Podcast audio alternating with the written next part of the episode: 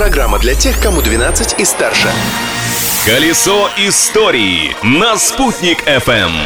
Да пребудет с вами сила! Хочется сказать сегодня, четвёртого мая, который фанаты киноэпопеи Star Wars выбрали в качестве даты празднования Дня Звездных войн. Какие еще праздники и события скрывает в себе эта дата, узнаем, отправившись в ее прошлое. К квантовому скачку готовы? События дня.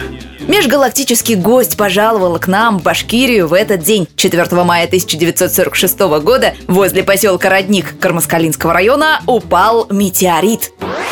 В этот день местный пчеловод с супругой вышли в огород сажать картошку. Вдруг они услышали резкий звук наподобие пушечного выстрела. Пчеловод был участником войны тысяча девятьсот четырнадцатого года и знал, что такое пушечный выстрел. Поэтому быстро скомандовал жене: «Ложись!» Они ожидали взрыва, но он не случился. Только лежащий в ложбине за огородом снег взметнулся. Там они и нашли кусок камня весом почти четыре килограмма и спрятали его на всякий случай на печке.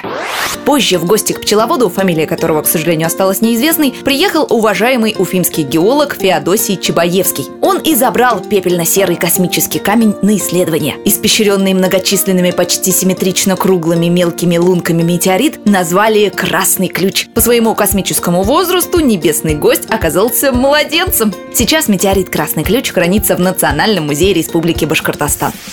К юбилею Победы!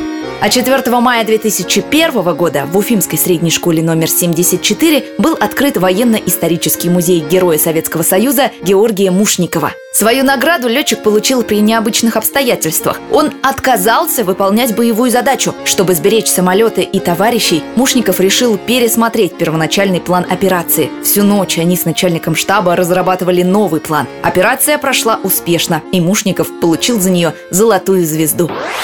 Есть в Уфе и улица, названная в его честь. И с ней вот какое дело. Изначально эта улица должна была быть названа в честь другого героя эс эс эс эр, родом из Волгоградской области, который после войны жил и работал в Уфе. Звали его Иван Данилович Ромашкин, рассказывает сотрудник Уфимской библиотеки номер семнадцать Андрей Янкин. С Ромашкиным это вообще интересная вещь. Улица появилась, и Ромашкина вызывают. Горсовет и говорит: Иван Данилович, улицу назвать вашим именем. Он говорит: вы знаете, друг у меня был, Георгий Мушников, этот настоящий герой. Вот он говорит, потом все забудут. Вот чтобы его не забывали, моего друга и настоящего героя, вот назовите улицу Мушникова. Он говорит: а потом же не будет. Ну, говорит, ладно. Человек отказался от имени. Нигде этого не найдете. Просто сюда пришел сам сын Ромашкина и нам это все рассказывал. Появится ли в Уфе когда-нибудь улица Ромашкина? Ответа на этот вопрос пока нет. Победный сорок пятый. А в тысяча девятьсот сорок пятом году, в этот день, наши войска продолжали занимать все новые и новые населенные пункты Европы. четвёртого мая тысяча девятьсот сорок пятого года, продолжая наступление, советские части выбили гитлеровцев из города Визенбург. В этом районе захвачены склады с военным имуществом немцев.